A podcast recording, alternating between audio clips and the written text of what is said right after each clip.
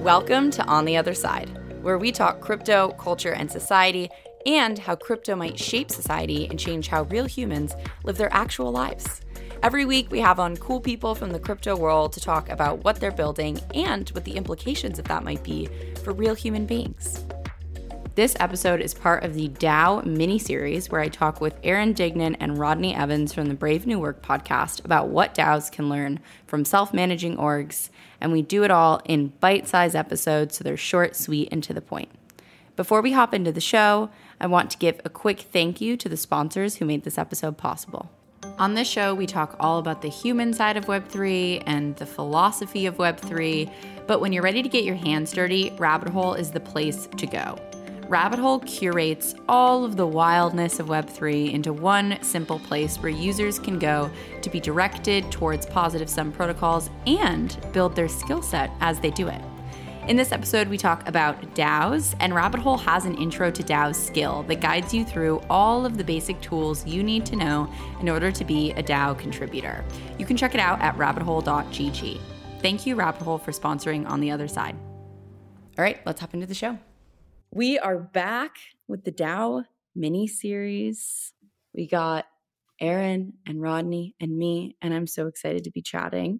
On the last episode, we talked about hiring and having a pool and having really clearly defined roles, which I absolutely love and feel like I'm still processing. But part of what came up for me as we were talking about hiring was this notion of how we define roles and even more importantly when we define roles so mm. a little bit of context i think right now a lot of DAOs, because they are permissionless and they don't have this layer of a pool or something like that, end up in a situation where basically whoever comes in and wants to do a certain type of work ends up doing that work if they have the willingness to step up and take it on. Yeah. And I think sometimes what that creates is a situation where if you were to plan really intentionally, what do we think is the most important work that we can be doing right now? It's not always the work that you end up doing because basically you just like absorb whatever people want to contribute. And that feels like a really big challenge because I can't imagine an organization that you would run that way that would be like super effective. So I'm curious to hear how you think about that type of thing. And I know it's it's probably different because the Ready is doing more consulting based projects. So maybe it's similar, maybe it's different. I don't know. Curious to hear thoughts. Well, I think I'm not sure if we've talked about this on this mini series, but I'm certainly talking about it a lot lately, which is starting from the premise that you're either running a permission based culture or a constraint based culture. In a permission based culture, you can only do things when you have permission. In a constraint based culture, you can do anything you want unless we've constrained it. I think about the role generally as as something that is a combination of constraints, and the two biggest ones are basically giving directionality and giving, which is in the form of like a purpose or a mission or an objective for the role, and then giving obligation in the form of responsibilities or accountabilities or whatever the hell you want to call them. There are other things that you can mix into a role, but at the end of the day, you're really basically saying, let's focus some energy here in a particular direction with a particular set of activities that we would really love to see. And neither of those things necessarily means that other people can't do something.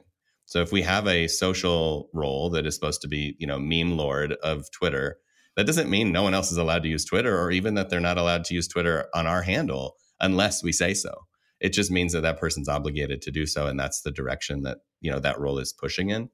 Which I'm sort of building up. That's a pretty like theoretical and wonky way to set this up. But what I'm building up to is it's okay to start small. And I think the best thing that you can do to break the seal on roles is probably just say like, can we all just name the roles that we're holding and state some kind of purpose or mission or objective for those roles in our system? And then if it's easy, if it comes easily, maybe add a few bullets on what we think they might be doing at an activity level and just stop there like not try to not try to boil the ocean not try to be too smart in one breath but just write down what's already happening at some level or write down what we hope would happen in the in the month ahead I don't know, yeah. Randy, what would you add to that or make yeah, that? Yeah, no, I, I mean, accessible? I think that's, I think that's right. I, I think the thing the thing that gets tricky here is you're relying on people to be able to make enough sense of what is happening in the system to go and try something that is going to be additive. And so for for you all chase like having some signal around whether that experiment, that particular piece of work is necessary, is a priority, is worth resources, etc is probably a more valuable first step than trying to fully define the role. I totally agree with you, Aaron, on like minimum minimum definition regardless. Yeah. But like what I'm always looking to do, like and and this and this is where it's very related to the ready and how I've worked at the ready, particularly over the last year. I'm looking across the organization and going like, okay, based on the retros we're doing, based on the essential intent we have, based on our outcomes for the quarter, like kind of what around here needs fixing. I'm mm. often getting signal from the people I collaborate most closely with of like where could I be spending my time. I'm going and doing something and then I'm bringing back some minimally codified role like Aaron is talking about saying like okay based mm. on what I see as the needs of the organization and what I've heard from you here's the job I've been doing for 2 months now I wrote that shit down. Also, I'd like to be paid for it. Also, I'd like to be paid something retrospectively for doing it for the last two months. And now I'm getting consent. So totally. when you know a lot of newer members of of our system, but I think of generally self managing systems, they see a need and they go like, "I'm going to propose a role as my first step," and I'm like, that thing is going to be wrong tomorrow because you haven't actually started doing anything yet. So I start with signal, then effort, then codifying what's true and getting consent so that I can get my own needs met around the work. Yeah, and just to build on that, I think what I like about what Rodney is saying is you're looking for the lowest friction way to get the ball rolling and make actual yeah. things happen. If for some reason the governance environment in a situation is like, I can't do this without authority or without consent or without compensation or whatever, then yeah, I might have to propose some experiment or some taste or some role first. But nine times out of 10, that is not the case. And and a hundred times out of a hundred, if you do it the way Rodney just described, the codification is way better. So like you easy. just end up with a better thing. Yeah. So so I think we've been drafting on that at the ready lately and just leaning into that. And in fact, even at Murmur, you know, the ready has, I don't know, 50 roles documented now or some insane number like that. Murmur has less than a dozen. And we have a board with about 30 that are just like a purpose and some idea of what it might be, but they haven't even gone through governance yet. We just earmarked them as like engineer, architect, product design, brand design, whatever. And we're doing them. and then like slowly people are codifying, you know, even 18 months into this experiment, codifying what they're doing when usually not just when they feel like it, but when they run up against some lack of clarity about like who or when or why or who has the right or whatever, then it seems like a good occasion to put a stake in the ground about something that was already implicitly true and then to tease that apart. And it goes on forever, by the way. Like I dropped a question in the Ready's Slack yesterday, which was, which circle is obligated or responsible for the website? And I got like five different answers. And so that's still a thing that is moving and taking shape, which is really fun. And that, you know, that's the lived experience, I think, of doing this. The thing that I feel like my brain is going towards in mm. this type of system is if you don't have clarity around priorities and yeah. mission of the organization more broadly, or even the circle, working group, pod, whatever you want to call it, that you exist in, it's really hard to do those types of experiments because you're kind of like driving somewhere, you know, trying to see are you going in the right direction, but you actually don't even know what the destination is supposed to look like. Yeah. And so you really never have anything to weigh it against. Yeah, you don't have a destination or a road. You're just like driving. You're just off roading. yeah, just off roading, man. Like hoping you end up somewhere good. I mean, start with why, right? Like, what are you trying to do? Why are you trying to do it? What's the dent in the universe? Yeah, Chase, I, I, that totally lands and having really clarified outcomes you know instead of like kpis having specified outcomes of like what what would be true at the end of this quarter if we nailed it based on what we know today i think is a really helpful guardrail to to keep us sort of safe. The other thing that that does bring up for me that I was hoping we would get to talk about is like more and more and more, I am becoming convinced that there is a skill that is the skill of self management. And that without that, and and we can talk more about sort of like what I and and Sharon, who is stewarding hiring now in particular have have talked about and seen but but it's like even with a specified outcome part of navigating toward that might be setting your own course and thinking about something that isn't a straight trajectory and thinking about non-intuitive ways of getting there et cetera et cetera and all of that takes an ability to sense and respond as an individual and sort of lean into that like self as instrument in the system thing that you know most of us don't learn like ever and we definitely don't learn just like growing up and being socialized in the institutions we are. And so, more and more, what I'm starting to notice and learn as we grow is that basket of of behaviors and skills that fall under successful self-management is like its own thing that is really useful and needed. That's really interesting. How what are the characteristics of people who have that and can those things be learned? So, absolutely, I think they're all learned behaviors. I'll tell you where Sharon and I last were on this, and it's probably evolved since this because I think now this has become like an actual part of our hiring process that I'm no lo- longer a part of. But when we started really digging into this, we talked about resolving tensions or conflicts, using a network effectively, being able to respond non defensively when given difficult feedback, holding expertise lightly, asking for what you need, clarity around one's growth edges, upholding commitments like personal ownership, and comfort with ambiguity. And those were the things that we sort of parsed out under self management as being things that people absolutely can learn, but usually where people kind of fell apart when just dropped into a system where they were not being told like what to do and how to be and what to go after. And are you now looking for those types of skills in hiring? So we're doing two things. On the one hand, because there's a new interview type that is much more about like the self-management skill. Yes. And what's interesting is like very recently two of our most recent hires, one is a former social worker and one is a former psychotherapist. So, not terribly surprising that those skill sets are now making it through that interview type. Is like these people who have worked in, you know, in this way very much in their professional careers.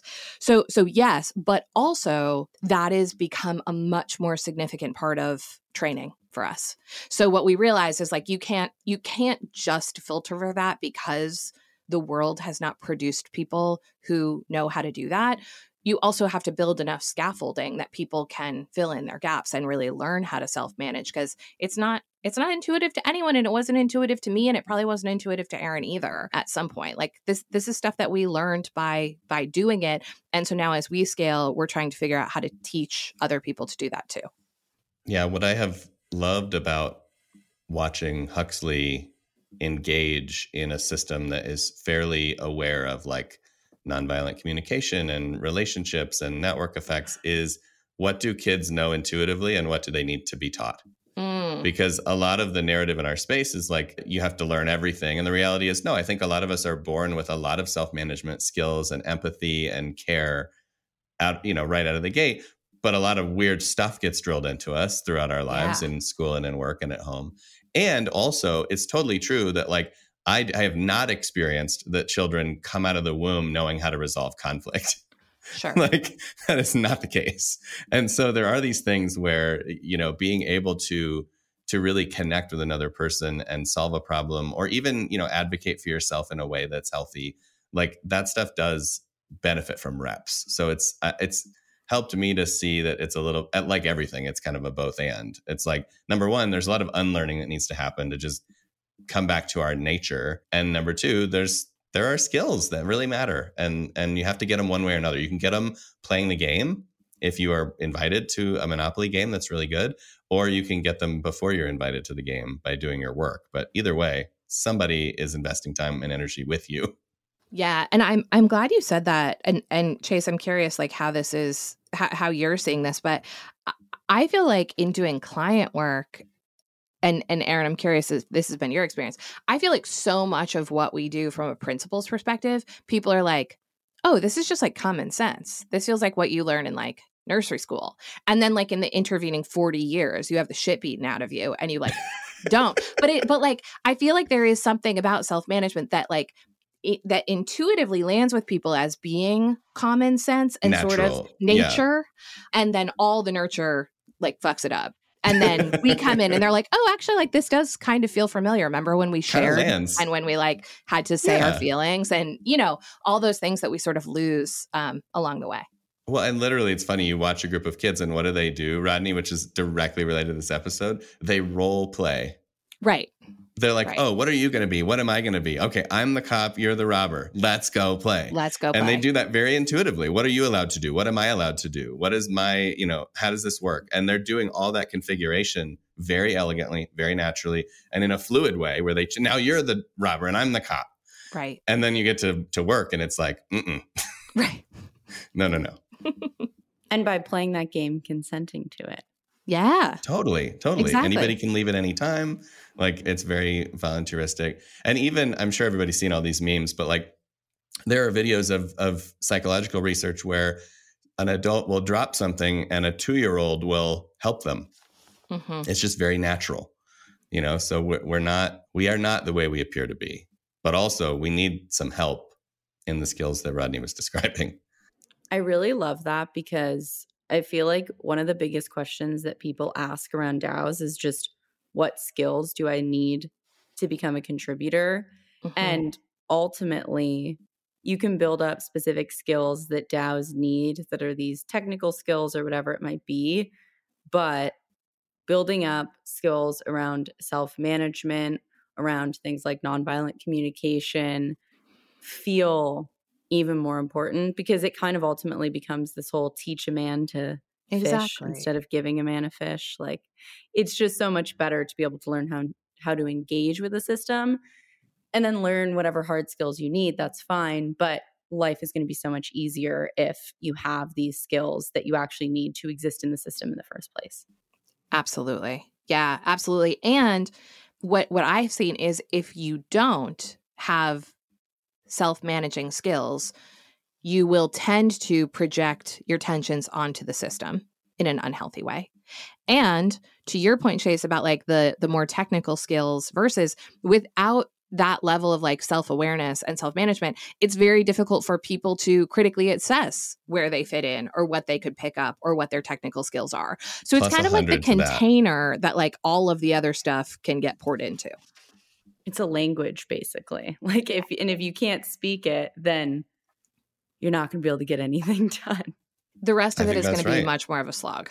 Yeah, 100%. And this reminds me of a conversation that Rodney we had that I always think back to, which is this notion that if you don't have a way to handle the feedback that you're going to get from a self managing system, a therapist, a coach, whatever it is, you're going to really struggle in that system. And I always think back to that because I really think that we don't talk enough about this exact thing where if you are projecting onto a system maybe when is a better term because I feel like that, right. that is probably inevitable. But if you don't have a way to process that kind of thing, then it just becomes so much more challenging to exist in that system for the reasons that you were talking about, where it's like you're not able to take that feedback and actually grow from it.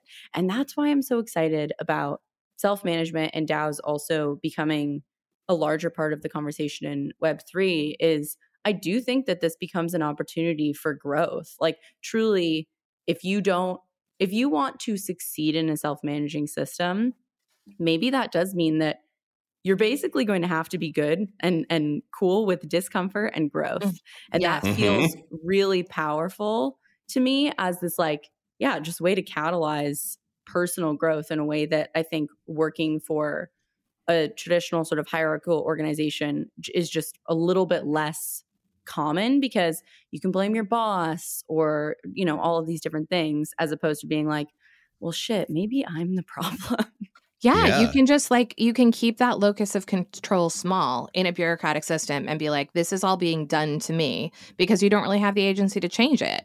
And in a self-managing system you have to be like, "Oh, I do have the agency. I just don't have like the wherewithal or the ability or the self-awareness or the whatever." And that's much much more difficult for a lot of people to do. And then it's like anything else. Once you get to the other side of it, you, there's like no going back.